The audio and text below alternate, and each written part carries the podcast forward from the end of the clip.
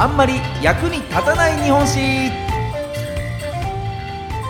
この番組は歴史大好き芸人僕シロップ純平が歴史上の人物や出来事の中で多分テストにも出ない知っていても誰も得しないそんなエピソードをお話しする歴史バラエティ番組です。さあ今回ご紹介するのはこちら。忍者。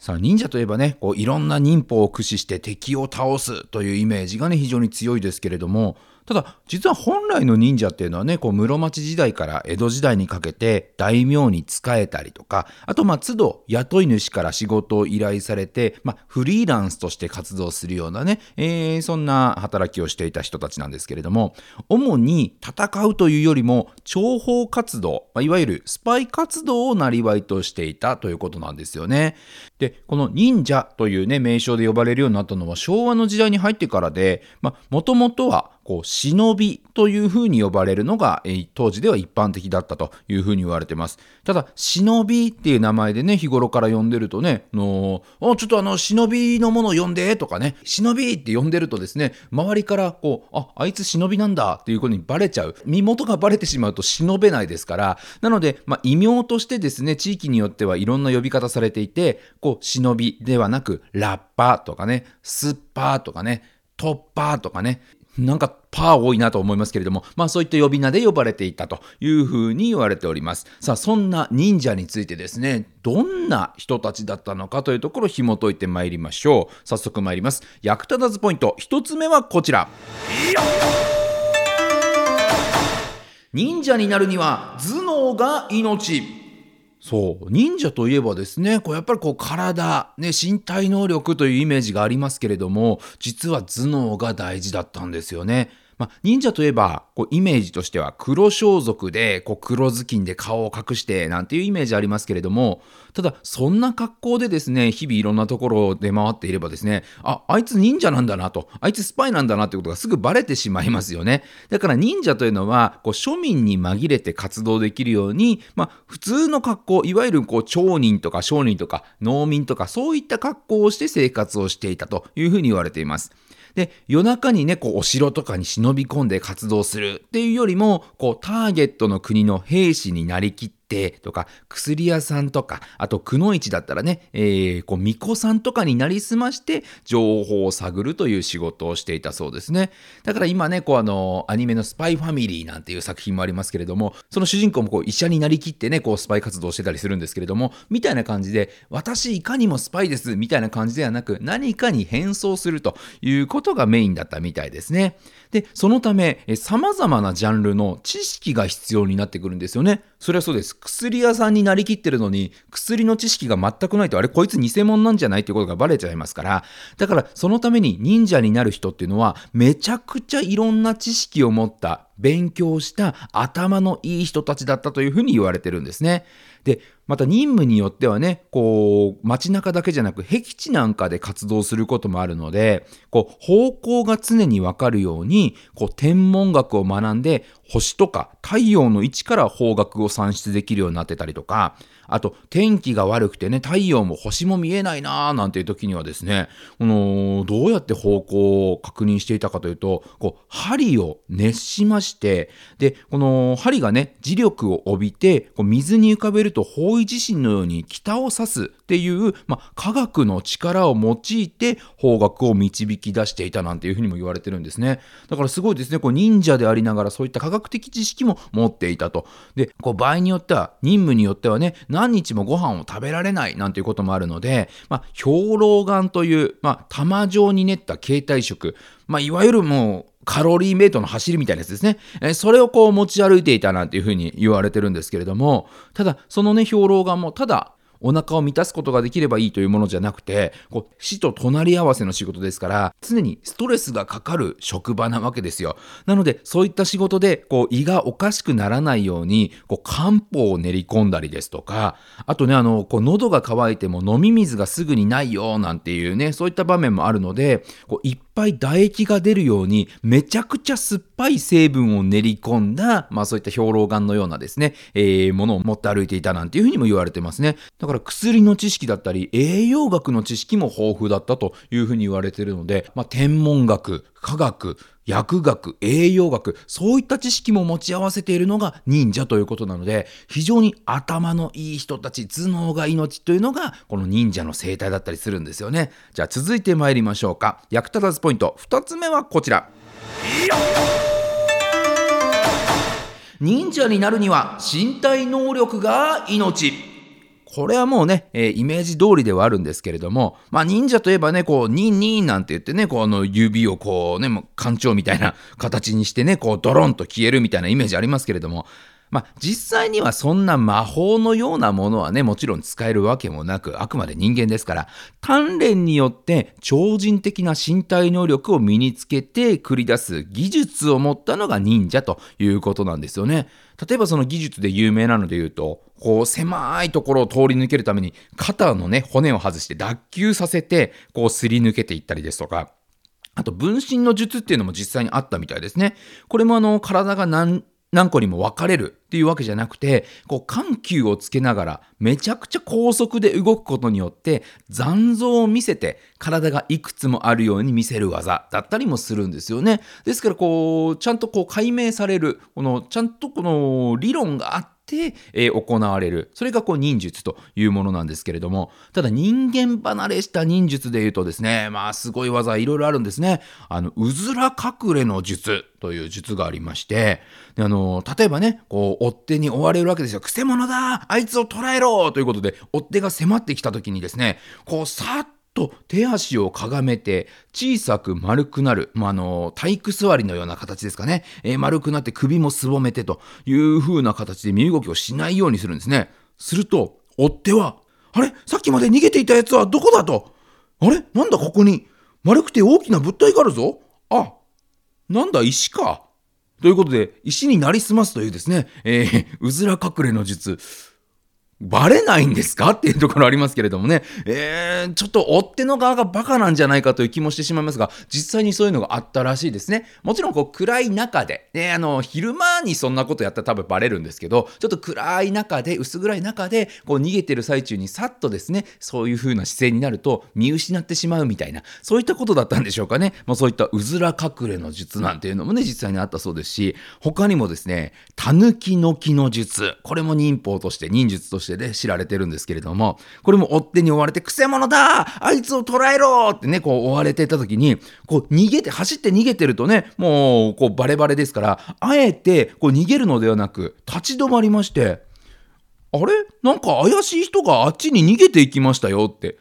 別の人になりきってしまうという術なんですね。すると追っ手はね、あ、ありがとうございます。あっちですね。よしみんな、あっちを探すぞつって、騙されて関係ないところにね、こう、追っかけていくみたいな。えー、これもやっぱり追っ手がバカなんじゃないかというのがね、もう本当に非常に強いんですけども、どうなんでしょうね。この頃の方々は非常に素直な人たちが多かったんじゃないかという気もしますけれども、でもこれもやっぱりね、こう、胆力がないと、精神力がないとそんなことできませんから、まかり間違えたらすぐにね、殺されてしまいますけれども、そこであえて立ち止まって別人になりきるという演技力と精神力、胆力と、そういったところがあるからこそできる忍術なんです。なんです？ね、信じていただきたいなと思いますけれども、ただちょっと皆さんご納得いただけないなっていう部分はあると思いますんで、もう一個ね、もう一個ちょっと術を紹介しますと、接近隠れの術。これはね、非常に精神力がないとできない、えー、忍術ですね。ボットン便所の穴の中に隠れちゃう術なんですね。えー、これはやっぱり汚ねえし、くせえしというところでですね、えー、精神力がものすごい必要な、胆力がある忍者じゃないとできない術じゃないかなというね、気がしますけれども、まあそんな人間離れした技術で任務を遂行していった、それが忍者ということで、まああの身体能力、そして、まあ精神力、そういったものがないと忍者にはなれないんだよということなんですよよね。それでは最後参りましょう。役立たずポイント3つ目はこちら。実在した伝説の忍者たち。まあ本当ね、えー、忍者といえばこうアニメ作品本当古くは忍者服部くんですとかね、えー、そういったこうフィクションで描かれるという人たちもたくさんいるんですけれども実際に本当に歴史上名を残した忍者たちというのもたくさんいるんですよね。例えば風魔小太郎。ね、これあの、北条家に仕えていた戦闘集団のドンというふうに言われる方なんですけれども、まあ、忍者といえばね、先ほどスパイ活動をするのがメインだよとは言ったんですが、この風魔小太郎、風魔の人たちっていうのは、どちらかというと戦闘がメインだったというふうに言われてますね。で、風魔小太郎はすごいですね。身長2メートル超え。で、えー、頭がですね、異様に長くて、口からはなんと牙が4本生えていたと言われてるんですね。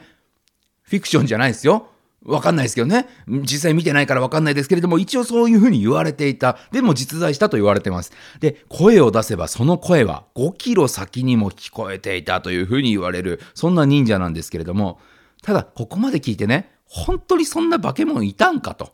絶対フィクションじゃんっていうふうに思いがちなんですけれども、実はこれって、まあこれ一説によるとということではありますけれども、当時の日本人からはそのように見えていたから、そのような情報が伝わっているというふうに言われてるんです。つまり当時の日本人からそういった形、異様な形に見える外国人だったんじゃないかっていう風な説があるんですよね。だからこう日本人なかなか当時こう外国人に慣れていないので、もう体も大きいし、まあ、牙があったかどうかわかりませんけれども、なんかこう異様なものという風に捉えていたので、このようにね、記録として残っているのかもしれないですね。で、この風魔小太郎はね、日本三大奇襲とも呼ばれます、こう川越野戦と呼ばれる戦にも参加していまして、まあ、北条家8000の兵でですね、8万人の上杉足利連合軍を撃破したという戦、これにも参加していて、風魔小太郎のね、えー、活躍というのも非常に大きかったというふうに言われてますね。じゃあ続いてもう一人ご紹介すると、これも有名な方ですよね。服部半蔵。ね、あのー、服部半蔵、まあ、忍者服部くんのモデルもね、この服部半蔵じゃないかなと思いますけれども、まあ、この服部半蔵、ちなみにご存知でしょうかね、服部半蔵15人ぐらいいたというね、そうなんですよ。まあこれ別に分身の術を使ったわけじゃないですよ。世襲制の名前で、えー、代々服部家の当主が服部半蔵っていうふうに呼ばれていたよということで、まあ有名、一番有名な、えー、服部半蔵は2代目の服部半蔵、最も活躍したというふうに言われてまして、大河ドラマ、どうする家康ですと、山田孝之さんがね、演じていらっしゃいますけれども、この服部半蔵も忍者というよりも、武士として徳川家、徳川家康に仕えていたと言われてますね。初代の服部半蔵は忍者として活躍したようなんですけれども、2代目以降はこの忍者の棟梁として、忍者を取りまとめる、えー、係としてですね、一応武士というような立場で、えー、活動してたというふうに言われています。で、ただ、江戸時代に入ってね、幕府が成立してから平和な世の中になりますよね。そうすると、スパイ活動などがあまり必要なくなってくる、そんな時代になってからは、こう、主にお城の警護役のようなね、えー、お仕事などをしてまして、この服部半蔵蔵が守っていた門、江戸城の門というのが半蔵門。と呼ばれるんですね。ですから今もこの半蔵門という、まあ、地名ですとか、まあ、地下鉄にもなってますね半蔵門線そういったものが残っているあそこを服部半蔵が守っていたから半蔵門と呼ばれるこの名前が残っているというふうに言われているので、まあ、あの服部半蔵の活躍非常に大きかったからこそ現代にもこの名前がちゃんと残っているということなのかもしれないですね。じゃあもう一人だけご紹介しましょうか。もう一人加藤断蔵。ね、えー、こちらの飛び加藤なんていうふうにもね、呼ばれておりますけれども、まあ、この人、忍術的にはすごいなと思いますね。牛を丸飲みにしたり、花の種をね、バラバラっと巻いたら、その種からすぐに花が咲くという忍術を使いこなしていたと言われておりますけども、まあ、これもね、あのー、あくまで本当にそういったことができたわけではなくて、現術使いという、まあ、幻覚のようなものを見せるという忍術なので、実際に牛を飲めたわけではないと思いますけれどね。で、こういった忍術を上杉謙信に見せまして、上杉家で召し抱えられるんですけれども、あまりにも技がすごすぎてですね、あの上杉謙信も最初はね、うち来なよなんて言ったんですけども、なんかだんだんとあいつすごすぎてちょっとやばくねえかと。逆になんかあいつが万が一裏切りでもしたら、俺寝首かかれんじゃねえか。敵になったら怖いんじゃないかということで、残念ながら上杉家を追い出されてしまいまして、で、次に武田信玄のところにですね、仕官しに行くんですけれども、スパイという風に疑われまして、トイレに行ってるところをこう襲われて殺されたなんていう風にも言われておりますが、ねえ、ただ加藤断蔵いろんな忍術使えるのに、接近隠れの術は使えなかったんだろうかとね、トイレ行ってる時に接近隠れの術使えばね、なんとか逃げられたんじゃないかというふうな気もしてしまいますが、まあ、こういった方々というのは一応名前が残っていると、実在したというふうに言われてるんですが、ただ、忍者っていうものはですね、やっぱり忍ぶものと書きますので、もうどんな活躍をしたとか、どんな人物だったっていうのを記録に残されないのがやっぱり凄腕の忍者なわけですよね。ですからもしかしたらこの風魔小太郎服部半蔵加藤団蔵非常に有名な忍者今も現代に名前が名前が残ってる忍者は意外と大したことがなくて名前が残っていないどこの誰かも知らない忍者とも認識されていなかった人が本当のプロフェッショナルの忍者だったのかもしれないなというふうに思いますね。だからあんまり忍者の情報というのはこういう活躍をしたという情報残ってないんですけれどもそれがまた忍者の凄さだったりもするんじゃないかなというふうに思います。ということで今回のあんまり役に立たない日本史忍者ご紹介しました。また来週お耳にかかりましょう。さよなら。